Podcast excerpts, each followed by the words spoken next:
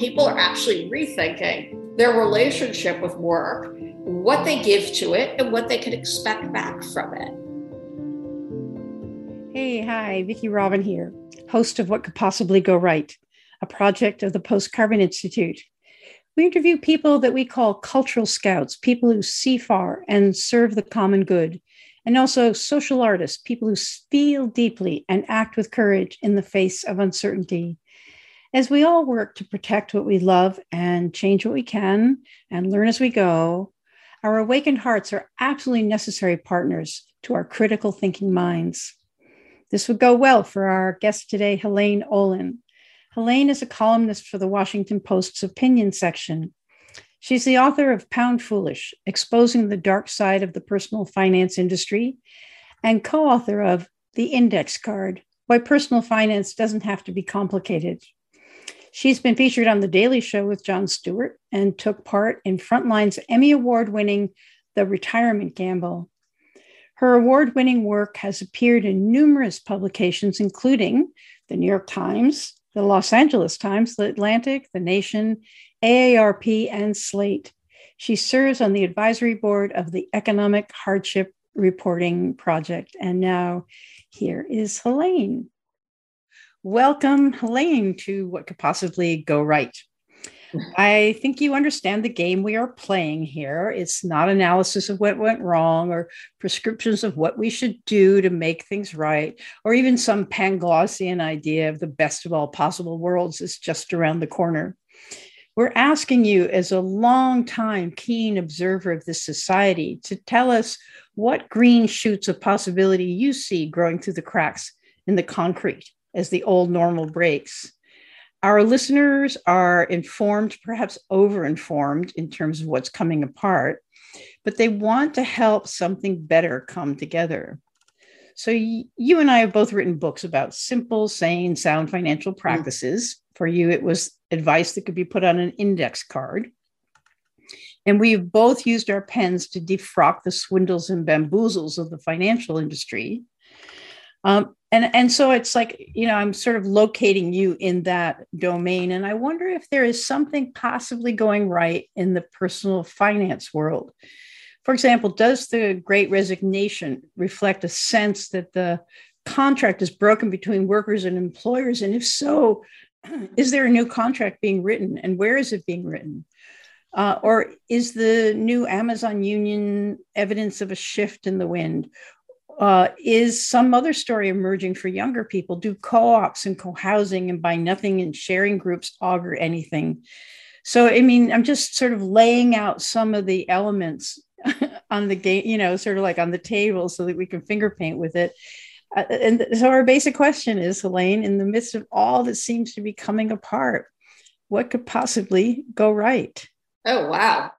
I am totally fascinated by the great resignation. Um, one of the things I have thought about a lot, and I should say I almost proposed doing a book on the topic at one point, but then it was 2008 and the economy went into a tailspin. I ended up going a completely different direction.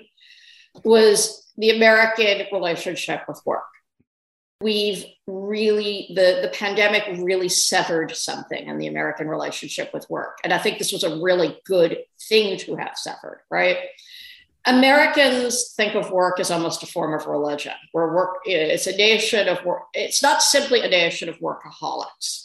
It's a nation of people who identify with their jobs in a way that other nations find utterly bizarre and weird. Like you go, if you're in Europe, you don't ask people what they do. Like it just never really comes up. And here, of course, it's the opposite it's, hi, I'm Helaine. I'm a journalist, right?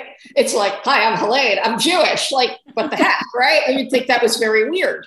But we don't actually have any weirdness with that with work at all. We identify with our work in a way that's almost akin to religion. And this is something that got massively exploited over the past several decades. Uh, there was a book that I just love that was actually written by an Australian. I mean, the other nations have issues with this too. I don't want to be a Pollyanna, but not to the same degree, called Better Than Sex. And I'm forgetting the exact title, but it was something like, subtitle was something like how work became the most important thing in our lives ever, right? I just that's not it, but it was something along those lines. But it's true. People became utterly obsessed with work. Employers took massive advantage of this. People were put in, you know, hours upon hours on the job. They, you know, in the United States, we not only don't have a legal right to vacation days or sick days, something COVID did not change, which I will rant about next.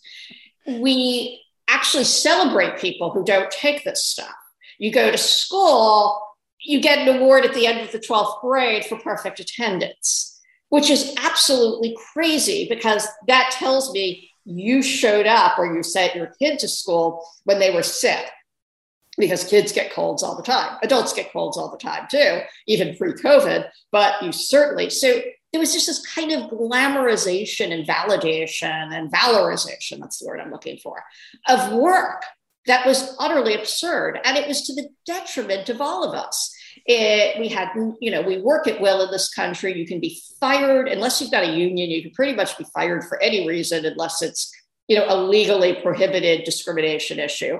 And good luck to you, you know, proving that, right? The, you know, we we don't get paid as well as we should. We are not treated particularly well in many cases.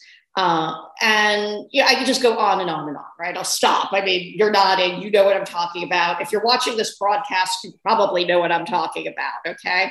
So, what the pandemic did was kind of fascinating because it worked on both levels. On the level of somebody like me or somebody like Vicki who could move to work at home pretty easily. In fact, I was mostly working at home even before the pandemic because I work for the Washington Post and their offices are in Washington. And at the time, I was in New York, so that presented a certain geographic problem. The it, it just simply freed people from the tyranny of the office. There was a lot of, do they, is the word presenteeism, right? Presentism, presenteeism, where oh, people would just show up, right? You were supposed to be there all the time. Uh, Wall Street was notorious for this. So was the Silicon Valley. Silicon Valley they, you know, they glamorize, oh, you know, you can bring your dog to work. We're going to give you three course, three course, four star meals at the cafeteria. In fact, that's so that you don't leave the damn place. Okay. So that relationship gets totally severed. And all of a sudden, people are at home all the time. They don't have to commute, which is another huge, huge issue. So they get severed from their office relationships. You know, the, the idea that we're family, right? Secondarily, I, that's actually three parts of this. A hell of a lot of people, for all that their family, get fired in like a matter of a week, basically. They get tossed overboard the week of, um, I think it's like March 23rd, whatever that Monday is. Over a million people get laid off the week before and that week. People are like severed from their family without a basic thought, right? And there's another good thing that comes out of that, which I will try to talk about in a second. But the third part is, and the most tragic part of this, there's a whole group of people who can't work at home and are, they think they're lucky, they don't get fired, they are laboring through the heart of the pandemic. And it becomes increasingly clear that a lot of their employers, and we're talking supermarket clerks, we're talking nurses, we're talking warehouse workers, we're talking doctors, garbage men, transit workers, anybody who your job can't be remote, right? The idea of a remote nurse is absurd. Is that their employers, in many cases, they come to feel don't particularly care about them. Their, the, the precautions are not great, even though a law is quickly passed to give temporary sick leave for COVID. The by the way, not for anything else, but COVID, this leaves a massive loophole because employers, a lot of employers start saying, prove it. So all of a sudden, and we all know what happened with the tests and the backups and all the rest. So suddenly people feel forced to go to work sick because they can't prove that they've got COVID. Like there was, I had COVID in March of 2020. I only know that for sure because I went and got antibody tested in, at the end of May or early June of 2020. Because, of course, there was no easy to get test. And I didn't feel really well enough to start pursuing it. And I wasn't really sick enough for it to be a huge issue. So I just sort of waited it out, right? But the point is, is other people got very, very sick and they didn't feel their employers cared in many cases. So all of this leads to some great tumult that comes and that we call the great resignation, that maybe could be called the great renegotiation. Um, it's called, I think it's called the, some people call it the lie down movement, I think in Asia. Mm-hmm. Did I get that right? Yep. And essentially, people are like, wait a second, what was I doing with my life? Exactly. Um, because one of the good things that also came out of this is there was extent the government actually worked for once, right? We have this idea in our country government doesn't work. And for the most part, it actually doesn't. But one thing they did when faced with this emergency, in part because our unemployment systems were in such a decrepit state, they actually didn't know who was working for who and how much money they were earning, and especially with gig workers, that they just okayed a $600 a week supplement which for many people actually turned out to be more than they were earning on the job. So the combo of all of this leads to like a great rethink on everybody's part. There were people working remote or like, hey, wait a minute, I've been wasting hours of my life commuting and hours of my life hanging around an office when I don't need to be there. The people who've been fired, you know, are like, wait a second, we weren't family. Wait a second here, you know, and by the way, you know, I suddenly have this free time and I'm not so worried about money. And this is actually kind of okay. Like I'm working stuff out, like I'm enjoying my life a little bit more. And the people, of course, who are laboring through the whole thing are increasingly furious because A, they're not, they're expected to work. They're often still getting paid less than the people who got fired because their salaries were not great. And they don't think anybody cares about them.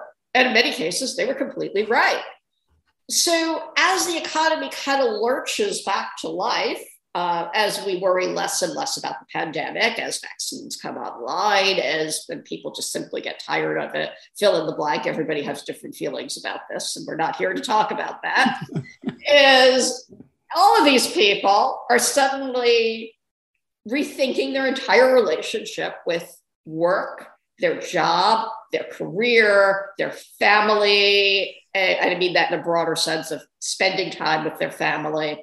You know, is work your family really?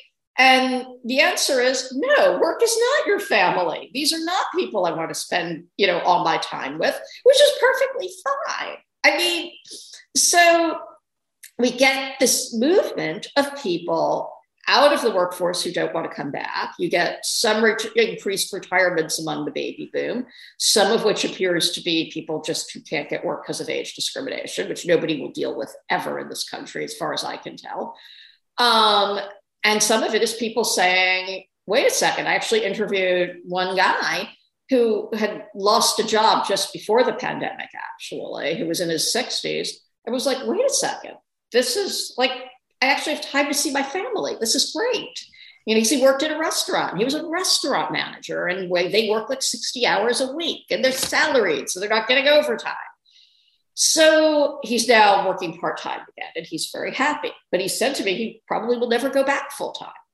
So there's just this rethink. And he actually said to me, I have a life. That was actually what he said to me. And so this has re- resulted in union activism, increased union activism. It's resulted in people demanding better of their jobs and, you know, no, I want to work at home. I mean, it's been actually fascinating to watch even banks who really were trying to push people back into the office full time. Um, in many cases, because they're the ones financing the real estate. So they've got a motivation that goes way beyond their workforce to try to get people back in full time saying, finally caving and saying, no, we're going to have to give these people a part time remote option. So, it, you know, it goes because it's often portrayed as just this idea of, oh, somebody just feels like working on the beach. Mm-hmm. But that's not actually what's going on at all. People are actually rethinking their relationship with work, what they give to it, and what they can expect back from it. And it's been this fascinating movement. And I have to say, I didn't really see it coming. So I don't think anybody really saw it coming. Um, and it's been a really kind of amazing thing to watch. And I think it's going to be fascinating to see how it plays out because I do believe and this is partly a demographics issue. We are moving into a from a period of where we had labor surpluses for many years, uh, not simply because of immigration. Everybody always thinks it's immigration. It's actually a lot to do with the baby boom and the, just the surge of the population that was part of that cohort. Uh, you're probably a baby boomer, right? I am not. So I have been basically waiting for these people to leave the workforce for my entire 30 plus years, right? and you know how and there probably will be reduced immigration going forward because other countries have had like us have had falling birth rates it's not simply a matter of whether we shut the spigots off or you know put them on full blast there's also a supply and demand issue to be blunt about it and a lot of most people actually while they like the united states just fine all things being equal would rather stay at home like right? Most people like their countries. They want to be there if they can afford to. Um, and so I think you're seeing a future coming forward of probably, you know, increased labor shortages. And how is that going to play out? The answer is it's going to give people a lot more power. The downside of that is it's probably also going to encourage more inflation. You know, inflation is a byproduct in part of labor shortages because you can demand an increased salary. And that's generally a good thing. But in the current environment we've lived in for the past 20 plus years, where there's been very limited inflation, it's going to be a huge, huge adjustment for people to really realize that, that wait a second, paying people fairly probably means my cost of living is going to go up. And watching that play out among itself is also going to be a kind of fascinating thing to me uh, most people do want salary increases. Uh, it's weird how that works, right? We all want to be paid fairly. And fairly is usually defined as more we're getting, more than we're getting right now. It's mm-hmm. amazing how we all do that too. Uh, but in the United States, in the case of the United States, it's often quite correct.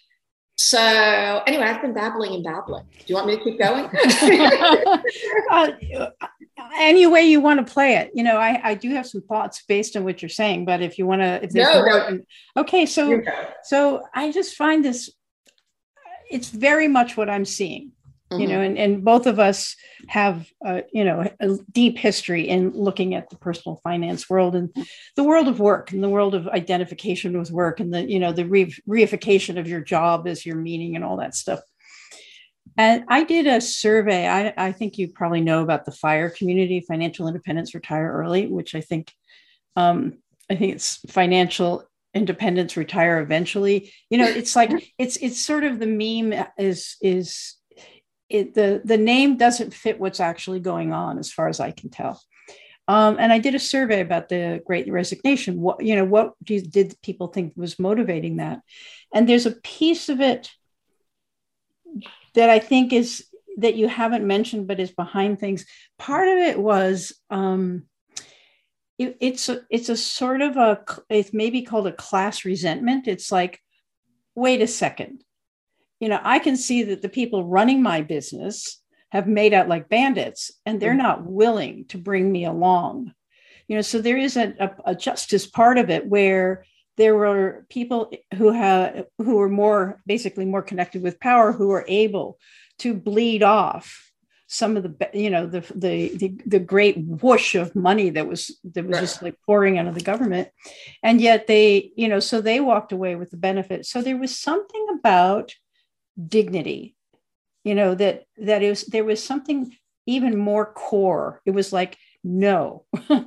this it wasn't just this is not fair. It was this is not right this mm-hmm. is you know this is like a immoral it, it was like a it's almost like a breaking of the contract between you know a contract with america not on or whatever that was but breaking the contract of of a story of america that isn't here anymore a story of sort of getting better together, rising tide, you know, this sort of thing. I think it's finally that contract is is obviously broken.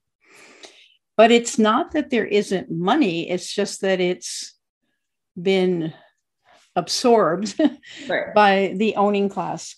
Uh, so the, the yeah, so that's just anal- analytical. But I'm I'm very curious. I'm sort of watching and I'm not clear about it. What people, how are people finding to meet their needs as they unhook from jobism? Is that what do you see changing there? You know, it's like our I think as you say, some some you know boomers have figured out they could retire and even, you know, Gen Xers have figured out, okay, I have enough. I can I can leave the workforce. But what are people, where do you see people migrating in terms of self-provisioning? That's a really interesting question. And I don't think there's an answer to that yet. I think realistically, we're going to see, and we know this because we live in a country with a crap social safety net and a lot of people who don't have enough money for retirement. We are, the fire movement notwithstanding, about to see a lot more older people living in poverty or near poverty. There's little question in my mind about that. So I don't want to portray this as a fully terrific thing. On the other hand, the idea that somebody in their 70s was supposed to be, you know, working at a, you know, behind the counter at Walmart was also kind of crazy. People aren't that healthy a lot of the time. We have this sort of idea in our society that you know people can work till they drop, and it doesn't really work that way. It just doesn't. I wish it did. Believe me. Now that I'm in my 50s, I feel it. Um, you know, like, um, but so you know, I don't necessarily think it's going to be all positive in that direction. I think there's going to be increased pressure on the government to do something about it. I don't know how that's going to play out with because you're getting on one end, you know, pressure of I don't want to work as much. I don't, you know, or I with the the other part of this, as I briefly mentioned before, there is still a massive age discrimination component. And I do think some of it, frankly, is people just don't want to put up with that anymore and are just saying, screw it with at the same time a push towards more austerity. And you know you know the sort of ever you know present threat of you know so of quote social security is going to go bankrupt right, right which is right. i've written about this at length. It is not true and i wish people would stop saying it. And or that which is could be used however to you know, try to cut people's benefits and leave them much worse off.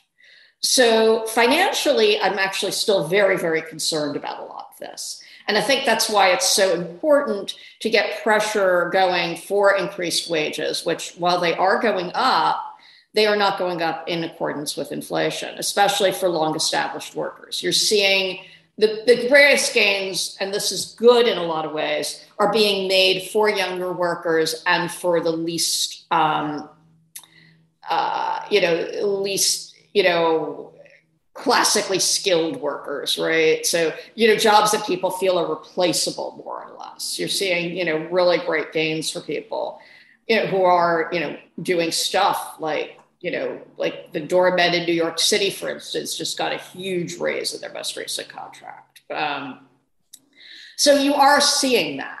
Um, and that pressure is going to have to continue because otherwise, no, people are going to have real financial issues in this environment. Uh, but in and of itself, the idea that we're rethinking our relationship to work is a good thing because that keeps the pressure on it. The more you don't think of work as your calling, uh, as, as you know, in the United States, work is supposed to be a calling, right? The, the more that you think of work as something you do to a means to an end instead of the end itself, actually gives you more leverage to insist on being treated better. And being treated better includes being paid better, but it also includes having more control of your time, whether that's a movement to work less hours. I actually wrote about the push for a 32 hour work week this week, or whether that's a push to save hours upon hours commuting, or it's simply a push to be treated better at Starbucks you know, which is one of the great surprising stories of the of the pandemic. Nobody, upon nobody, thought there was going to be a massive union movement out of Starbucks, and yet here we are. Yeah. Um, so I think all of those will come together and make make this situation, you know, sustainable in a lot of ways. I, I as I keep saying, I don't think you're putting this genie back in the bottle. How it right. will play out, I don't know, but I can tell you it's going to continue playing out. Certainly, you know, for anybody who's a Gen Xer at this point, probably for the remainder of your work lifetime. I mean, yeah, it, it's simply demographics insist on it, the reality of the post pandemic period insists on it, and simply the fact that people got a glimpse of another way of life plays out on it. Plays so, yeah, I, I I have another curiosity, you know, and I'm sort of a you probably know this about me, but I'm sort of just like I'm like a little shmoo doll, and I always land on communitarian mm-hmm. um, values, you know, that basically, you know, one lawnmower per household, you know, and everybody has to like, you know, buy a lawnmower, but you have a, a lawnmower co-op in a neighborhood and you have one lawnmower and, you know, so it's basically cooperative solutions. It's like the last thing, it, it's like the last thing Americans like to do is cooperate with the people next door. Uh, yeah. yeah. I don't see it. okay, so here's a story for you. Okay, I'm actually very into this as well, in part because of a European friend who once lectured me about this. So, a couple of weeks ago, I'm flying back from New York to uh, Los to Los Angeles. I'm actually supposed to be flying into Burbank. I live near the Burbank airport. And a half hour before we land, actually 35 minutes to be technically correct, they announced we're actually not going to Burbank, we're going to LAX. And everybody, of course, is furious. No kidding, right? I am able, because of the magic of texting, able to get to my husband, who is in the car going driving to Burbank to pick me up. I am able to say, go to LAX. He doesn't respond. I text my kids. My kids call him. He comes to LAX. So as we're leaving, because I'm pretty much assuming everybody on this plane is heading in the same direction I am, otherwise, why fly to Burbank? Um, just for people who don't know LA geography, I should say LAX is on the Pacific Ocean pretty much. It's about a mile from the ocean. Burbank is about it, somewhere between 12 and 15 miles inland, which by LA traffic standards means you're about, depending on the time of day, you're about an hour away, right? So this is a massive inconvenience for people. They're going to run up Uber bills or they're going to get stuck waiting at the airport for a few hours for a shuttle to get them back to Burbank.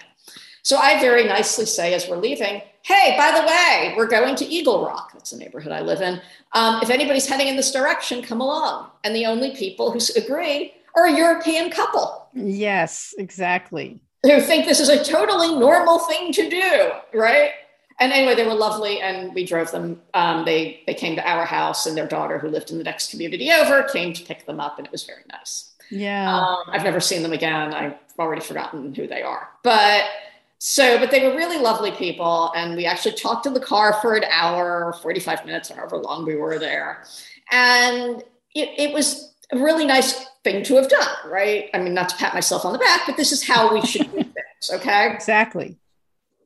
We are allergic to that in this country. And I get there are sharing groups. I get that there's this little movement where it's people try to do it but I would say 99% of the time, people would rather still sell their stuff at a garage sale. And they still rather would have their own vacuum cleaner, even though how often do you really use a vacuum cleaner?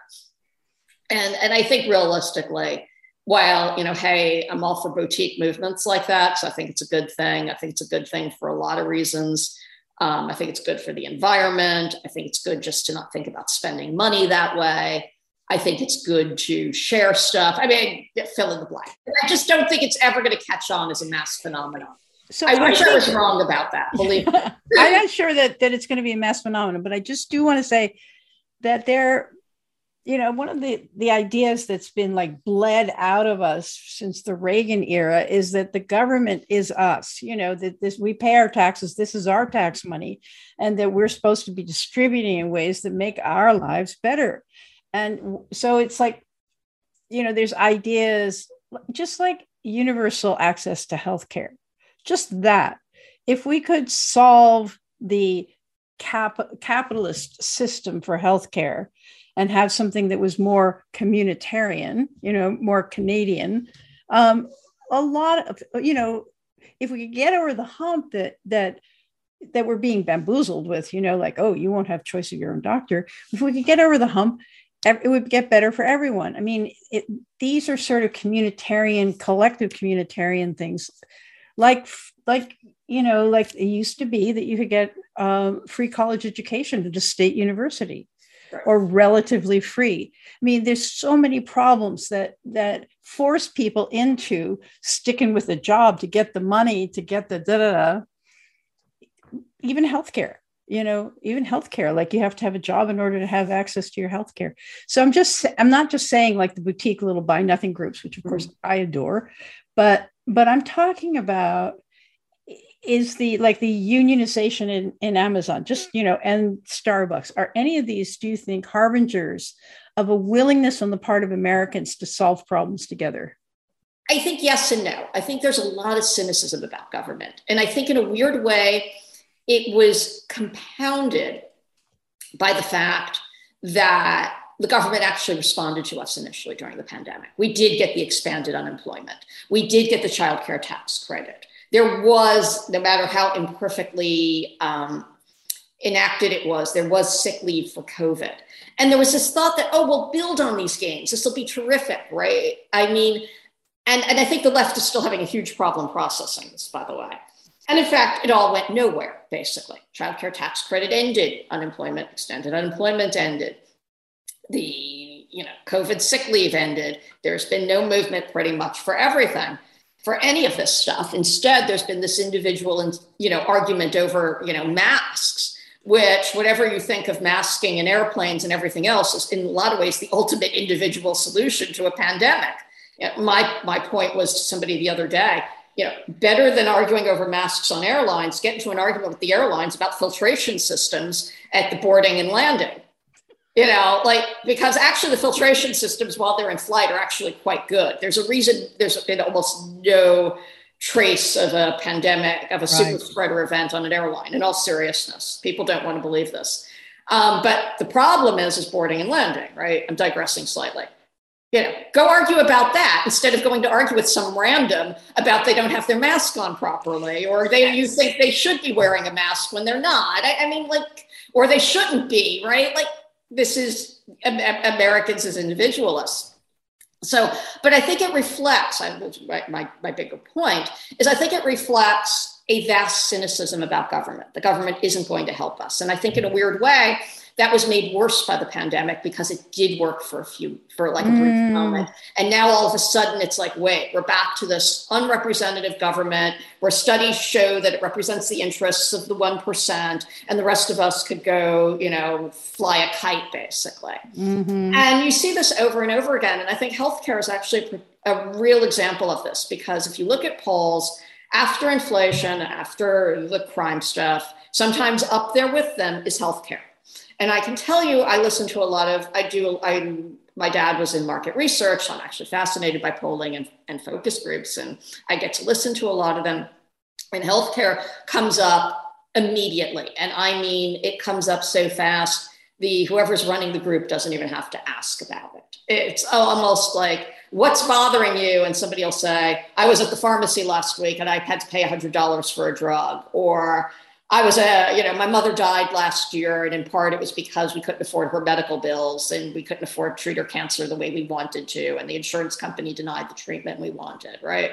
And that, by the way, those are all examples I've actually heard, right? So I'm not like exaggerating this stuff. I mean, GoFundMe's, you know, basically got a business model because the American healthcare system is such totally. shit, frankly. Totally. So the idea that we have the greatest healthcare system in the world is a joke. Okay, right, uh. I just want to put that out there.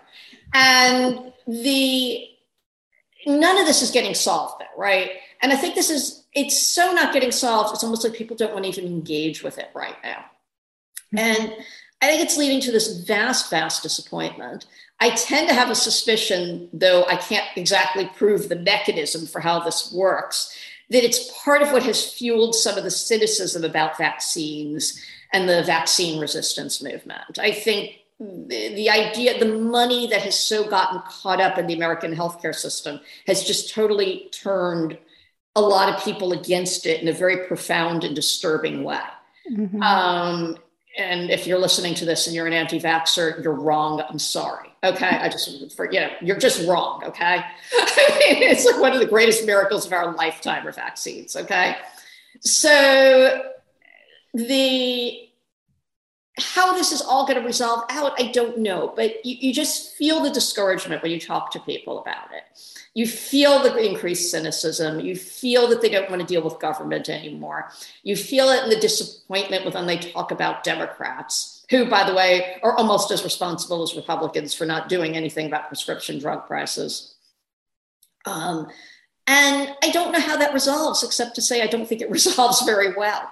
Uh-huh. Um, we're supposed to be talking about happy things. No, so, no, we're supposed to be talking about in the midst of all that seems to be going awry. What are the little green shoots you see uh, sprouting in the sidewalk? And and I will say, you know, it's like listening to you. I think I do think this great resignation mm-hmm. has it has at least it has seeds in there that we're going to be very interested in watching how they sprout.